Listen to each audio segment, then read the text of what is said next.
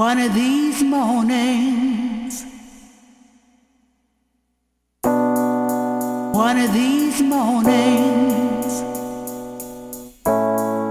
it won't be very long, they will look for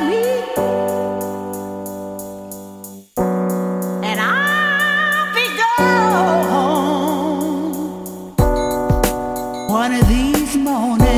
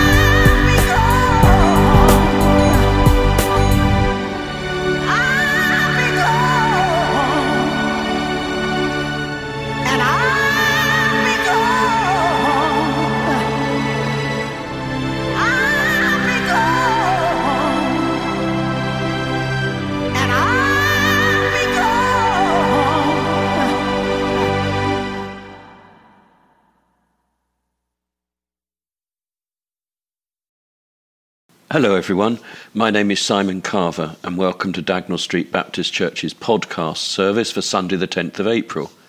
Today is Palm Sunday, but it's also known as Passion Sunday. This will be the last podcast before Easter Sunday, and so we'll be focusing this week on the last week of the earthly life of Jesus. Our English word passion comes from the Greek word pascho and the Latin word passio, where these words mean to suffer. And so in this podcast, in Words and Music, we'll be thinking about the suffering of Jesus in that last week of his life. Our music reflects this rather sombre mood, although there is a message of hope in Bob Dylan's song, The Chimes of Freedom, here sung by the Birds. A few notices about our Holy Week and Easter services.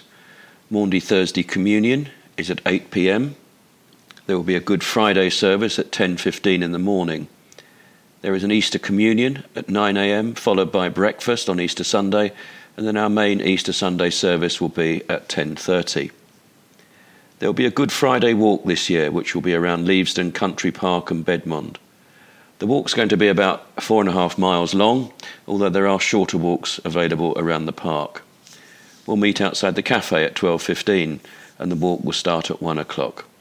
For more information, see the church magazine or speak to Colin or Sue Owen. And now our call to worship, which today is some verses from Psalm 118. Give thanks to the Lord, for he is good. His faithful love endures forever.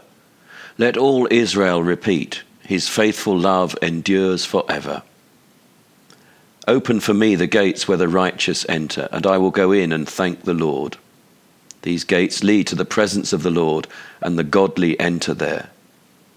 I thank you for answering my prayer and giving me victory. The stone that the builders rejected has now become the cornerstone. This is the Lord's doing, and it is wonderful to see. This is the day the Lord has made. We will rejoice and be glad in it. Please, Lord, please save us. Please, Lord, please give us success. Bless the one who comes in the name of the Lord. We bless you from the house of the Lord. The Lord is God shining upon us. Take the sacrifice and bind it with cords on the altar. You are my God, and I will praise you. You are my God, and I will exalt you. Give thanks to the Lord, for he is good. His faithful love endures forever.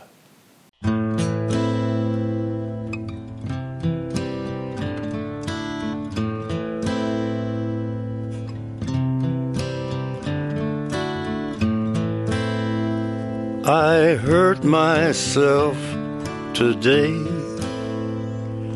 to see if I still feel. I focus on the pain, the only thing that's real. The needle tears a hole, the old familiar sting. Try to kill it all away, but I remember everything. What have I become?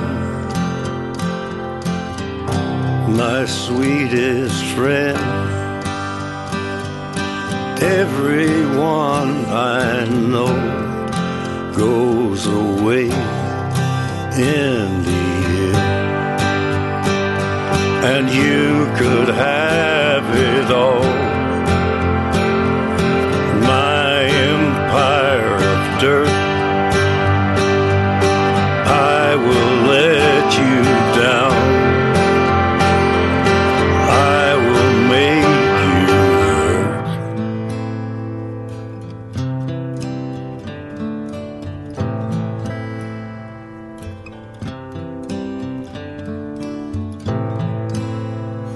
I wear this crown of thorns upon my liar's chair, full of broken thoughts I cannot repair.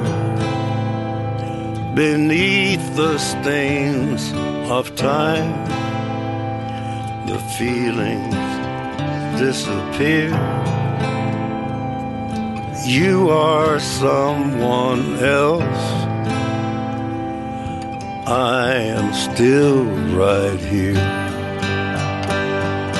What have I become?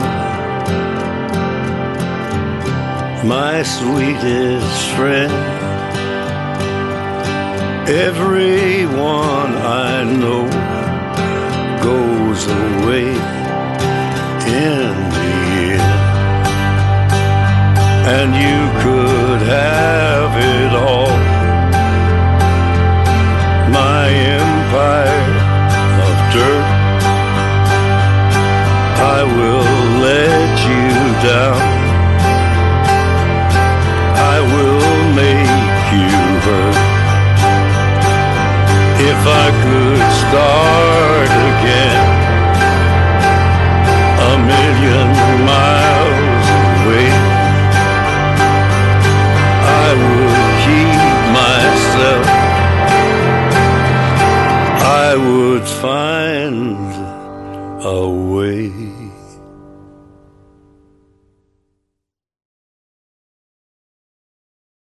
God, our God, you have called us to be a people on the move, travelling light, dying to live, ready to lose ourselves for the sake of the world.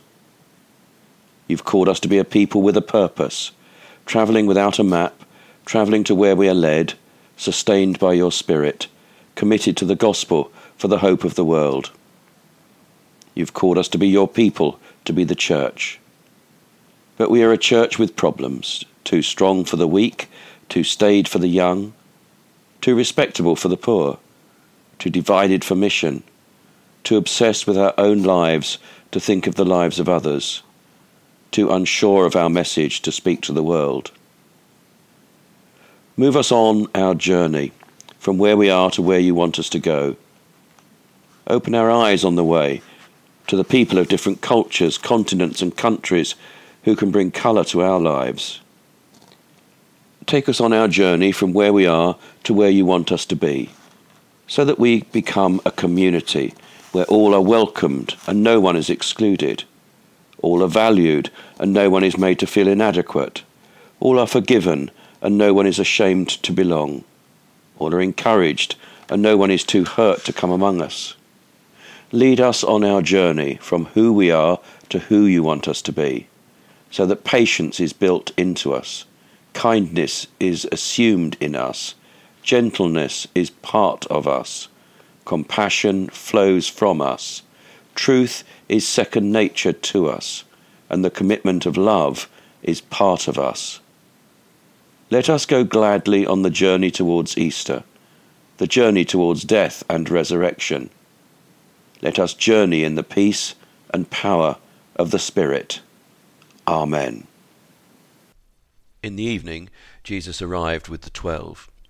As they were sitting at the table, eating, Jesus said, "I tell you the truth, one of you eating with me here will betray me."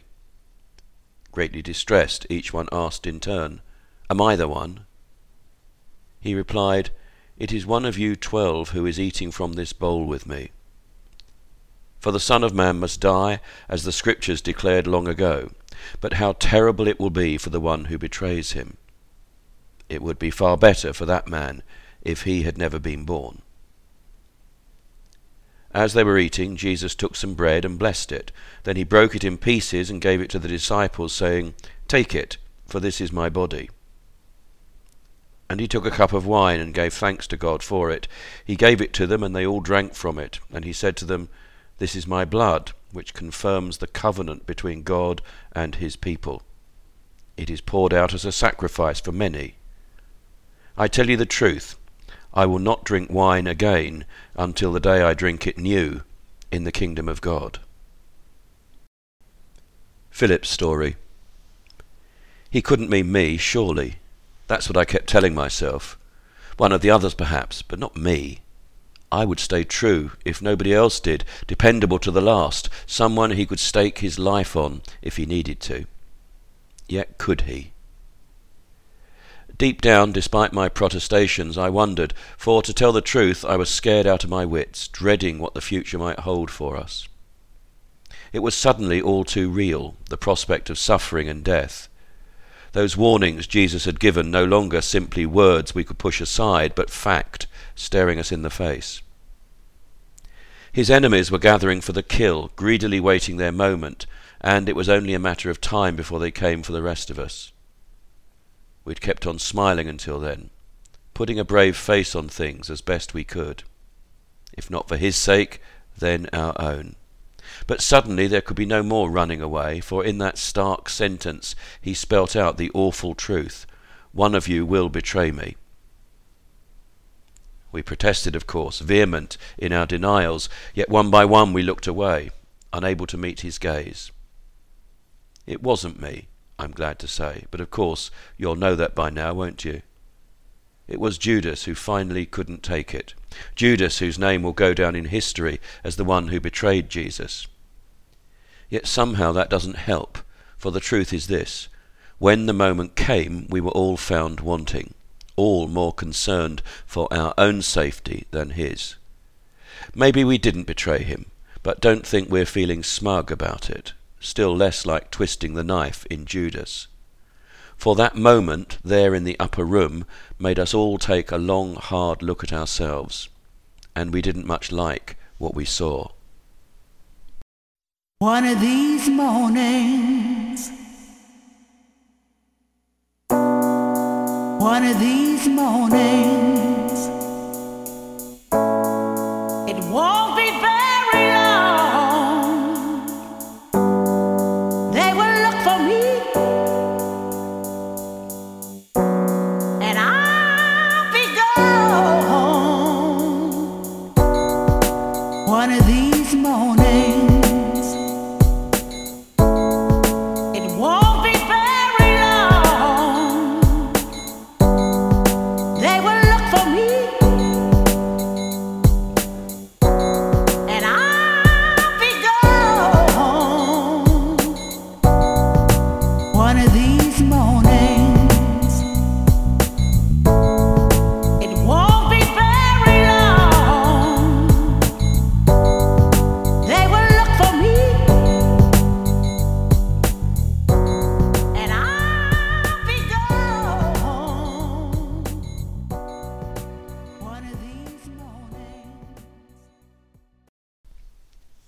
Now Jesus was deeply troubled, and he exclaimed, "I tell you the truth, one of you will betray me."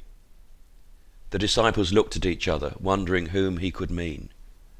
The disciple Jesus loved was sitting next to Jesus at the table. Simon Peter motioned to him to ask, "Who's he talking about?" So that disciple leaned over to Jesus and asked, "Lord, who is it?" Jesus responded, "It is the one to whom I give the bread I dip in the bowl." And when he dipped it, he gave it to Judas, son of Simon Iscariot. When Judas had eaten the bread, Satan entered into him. Then Jesus told him, "Hurry and do what you're going to do." None of the others at the table knew what Jesus meant. Since Judas was their treasurer, some thought Jesus was telling him to go and pay for the food or to give some money to the poor. So Judas left at once, going out into the night. Judas's story. "Do what you have to do," he told me, and I realised then, as he looked at me, from the expression in his eyes, that he knew full well what I'd been up to, and understood precisely what I'd planned for later that evening. Call me a fool, but I thought until then I'd covered my tracks, played the part of doting disciple to a T. And I was right to a point, for my fellow apostles fell for it hook, line and sinker. You should have seen their faces when Jesus suddenly turned during supper and solemnly announced that one of us would betray him. "Who is it, Lord?" they gasped. "Surely not I." But they actually believed it might be, as much one of them as me. Not Jesus, though. I realised the moment he looked at me that there was no pulling the wool over his eyes. He saw through the charade, behind the lamb to the wolf, beneath the dove to the serpent. And suddenly I was ashamed, sickened by what I was doing, disgusted at what I'd become. I should have stopped it there and then, confessed everything before them all and begged for mercy, but I didn't. I was too proud, afraid of losing face, terrified of what Caiaphas might do to me if I failed to deliver the goods. So I slithered out of the room, leaving the rest of them wide-eyed in disbelief. It still wasn't too late even then. I could have called a halt to the whole business, and I only wish I had. I led the soldiers into the garden and greeted Jesus with a kiss, the last revolting act of a repulsive evening. It was bad enough betraying a friend, but what made it worse was that we'd eaten together such a short time before. He'd washed my feet. We'd shared bread and wine, kept faith with me to the very last despite everything. If he'd cursed me, accused me, rebuked me, it would have made it easier. If he'd only shown some sign of resentment, maybe then I could have lived with myself, knowing he wasn't so perfect after all. But there was none of that. A hint of sorrow, perhaps, but apart from that, only love, compassion, forgiveness. He knew what was happening, yet it made no difference. He knew I was leading him to his death, and he carried on regardless. Why? You tell me. I only hope he had more idea what he was doing than I had. One of these mornings, one of these mornings, it won't be very long, they will look for me, and I'll be gone. One of these mornings.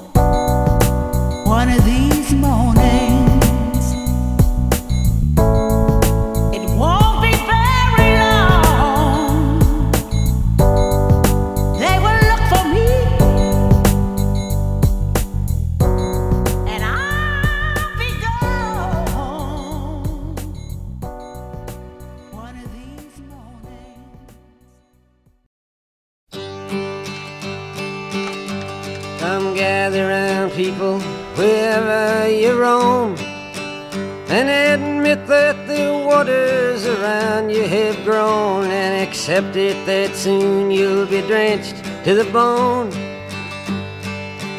If your time to you is worth saving, then you better start swimming or you'll sink like a stone. Or the times they are a-changing.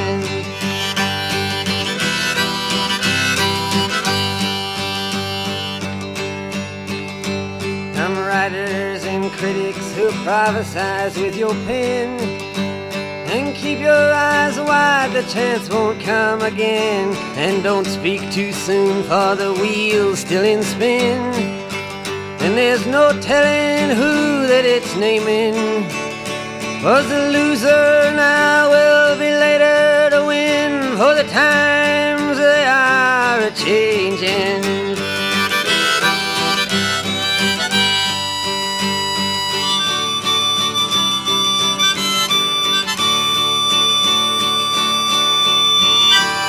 Senators, congressmen, please heed the call. Don't stand in the doorway, don't lock up the hall, for he that gets hurt will be he who has stalled. The battle outside raging will soon shake your windows and rattle your walls, for the times they are a-changing.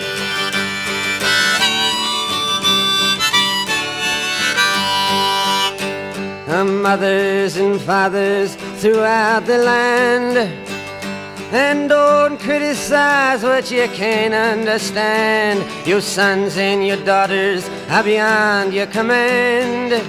Your old road is rapidly aging. Please get out of the new one if you can't lend your hand, for the times they are a-changing.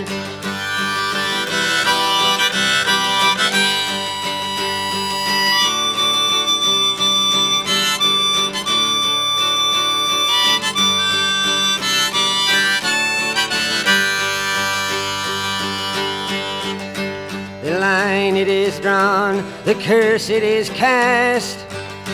The slow one now will later be fast, as the present now will later be past.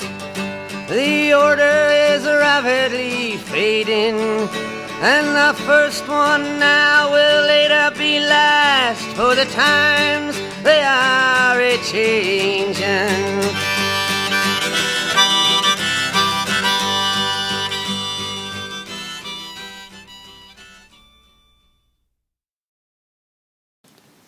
After saying these things, Jesus crossed the Kidron Valley with his disciples and entered a grove of olive trees. Judas, the betrayer, knew this place because Jesus had often gone there with his disciples.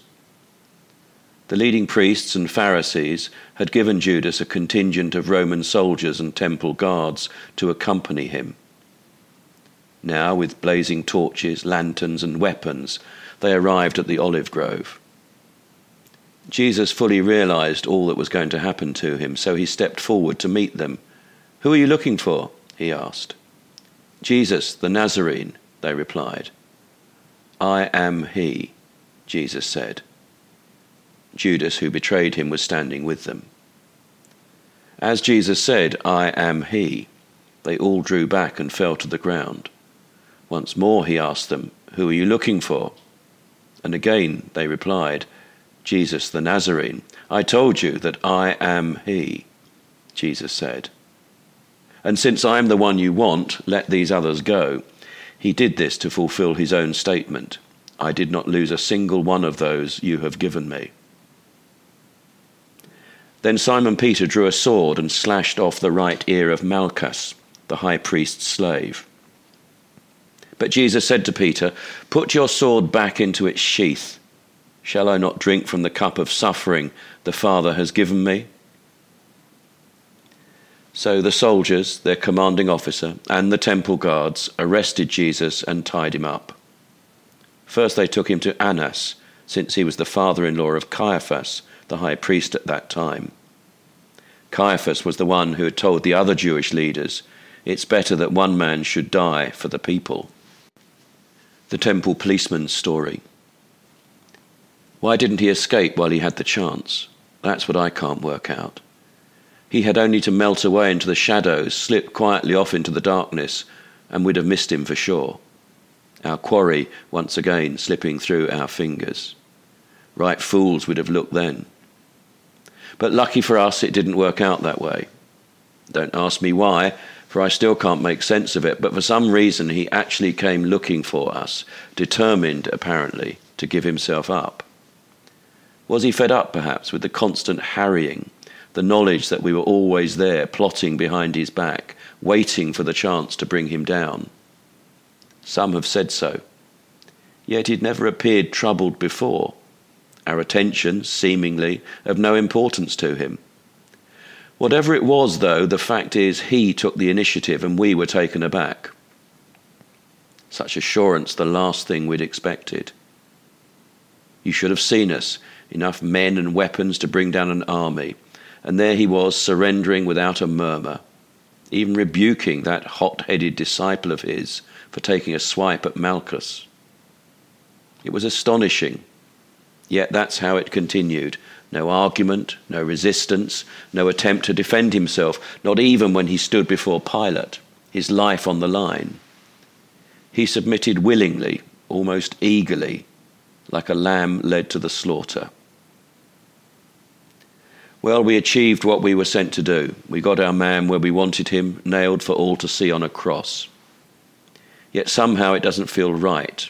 The whole business leaving a strange taste in the mouth. For the truth of the matter is this: we didn't take his life from him as we'd planned. He gave his life to us. One of these mornings, one of these mornings, it won't be very long, they will look for me, and I'll be gone. One of these mornings.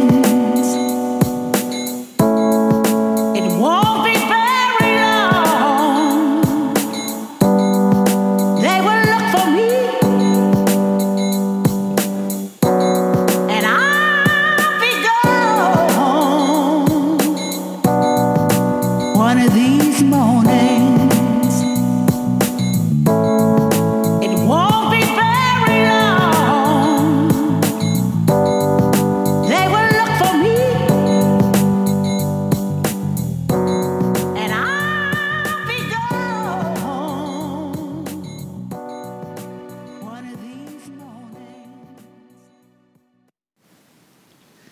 Inside, the high priest began asking Jesus about his followers and what he'd been teaching them. Jesus replied, "Everyone knows what I teach. I have preached regularly in the synagogues and the temple where the people gather. I've not spoken in secret. Why are you asking me this question? Ask those who heard me. They know what I said." Then one of the temple guards standing nearby slapped Jesus across the face. "Is that the way to answer the high priest?" he demanded. Jesus replied, "If I said anything wrong, you must prove it. But if I'm speaking the truth, why are you beating me?" Then Annas bound Jesus and sent him to Caiaphas, the high priest. Annas's story. Angry? You bet I was. Wouldn't you have been? It beggared belief, the things this man had said and done, violating the scripture, contradicting our teaching, presuming even to forgive sins. Who did he think he was? The Son of God or something? I was seething, barely able to restrain myself as he stood before me. So when one of my men lashed out and struck him across the face, let's put it this way, I made no attempt to intervene. It wouldn't have been so bad had he been a priest or a rabbi. At least then he'd have had some claim to authority, some grounds perhaps to speak out. But he wasn't any of those, was he? Just some self-styled teacher from Galilee, without even the first idea about the finer points of the law. Yet was he sorry when they dragged him in? Was there any sign of remorse, even a hint of regret? Not a bit of it. Blatant defiance, more like it. A total disregard for his spiritual betters. I'll give him one thing, though. He made no attempt to duck the issue, as some might have done, no cowering behind half-truths or lame excuses. We'd been prepared for that. Even hauled in some false witnesses just in case, but it was clear they wouldn't be needed. This man, happy apparently, to condemn himself out of his own mouth. That's the one thing I can't understand. He made it easy for us, almost too easy, as though he wanted it all to happen, as though he welcomed the prospect of death. It wasn't just the trial that set me thinking, but before that. Why, for example, he came to Jerusalem in the first place? He must have known the knives were out for him. And why he waited there in the garden after Judas slipped away into the darkness? Did he really have no idea we'd set him up? Perhaps he was just teasing us, believing God would deliver him at the last. Or did he expect the mob to rise up in rebellion, to take us by storm and set him free? Well, if he did, he showed no sign of it. It's a mystery to me, I have to confess. And there are times when I catch myself thinking, we were the ones set up that night, not him. That for all our scheming, he was the one who finally called the tune. I'm wrong, of course, I must be. For where did it get him? Off to Caiaphas, off to Herod, off to Pilate, off finally to the cross and that ghastly, grisly end. Not even Jesus could have wanted that, could he? Surely not. One of these mornings, one of these mornings, it won't be bad.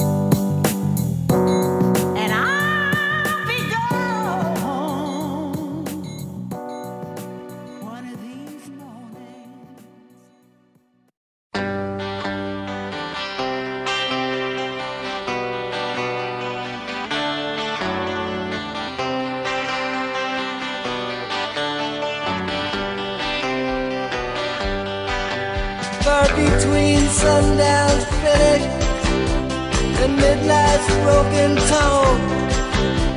We ducked inside the doorway, thunder crashing as majestic bells and phones struck shadows in these sounds, seeming to be the chimes of freedom flashing. Flashing for the warriors whose strength is not defined. Flashing for the refugees on the unarmed road of flight. And for each and every underdog, a soldier in the night. And we gazed upon the chimes of freedom flashing. Curtain in a far-off corner flashed, and the hypnotic splattered mist was slowly lifted. Electric lights still struck like arrows, fired but for the ones condemned to drift or else be kept from drifting. For the searching ones on their speechless seeking trail, for the lonesome-hearted lovers with two personal tale, and for each unharmful gentle soul misplaced inside a jail. And we gazed upon the chimes of freedom flashing.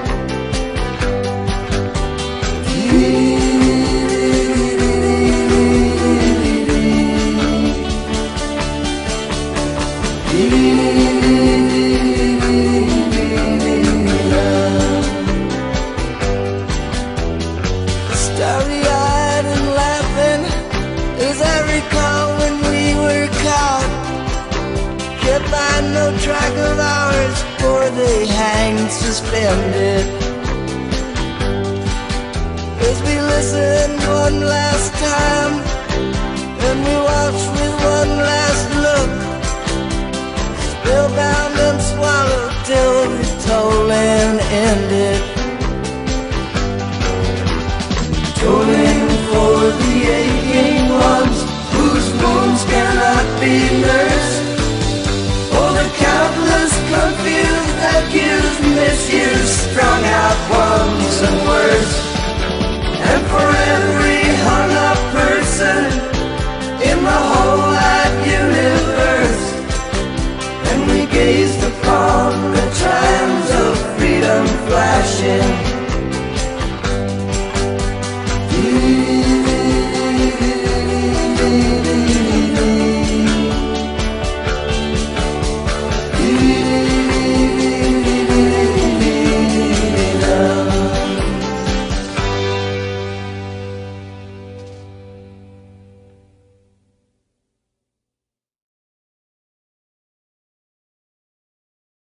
Our last song is a duet by Mark Knopfler and Emmy Lou Harris. But first, a final prayer, a little longer this week than usual. Loving God, at this time we remember that going up to Jerusalem cost Jesus his very life.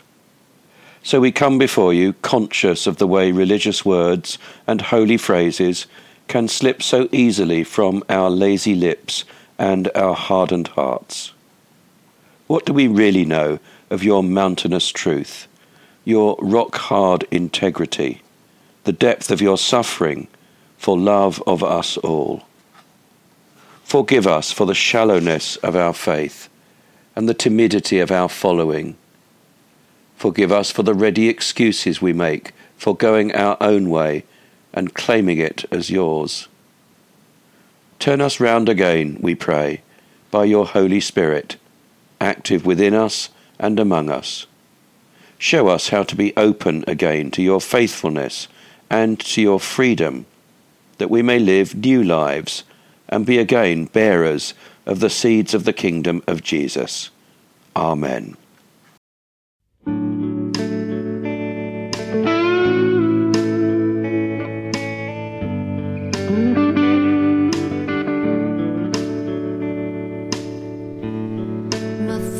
his last words are laying around in tatters, sounding absurd. Whatever I try, but I love you,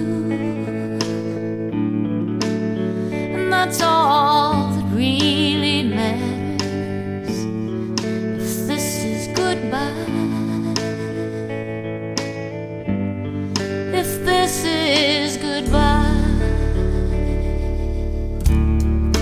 Bright shining sun would light up the way before me. You were the one, made me feel I could fly, and I love you, whatever it waiting for me, if this is goodbye, if this is goodbye. Who knows how long we got, or what we're made of. Who knows if there's a plan or not. Our love, I know there is our love. My famous last word.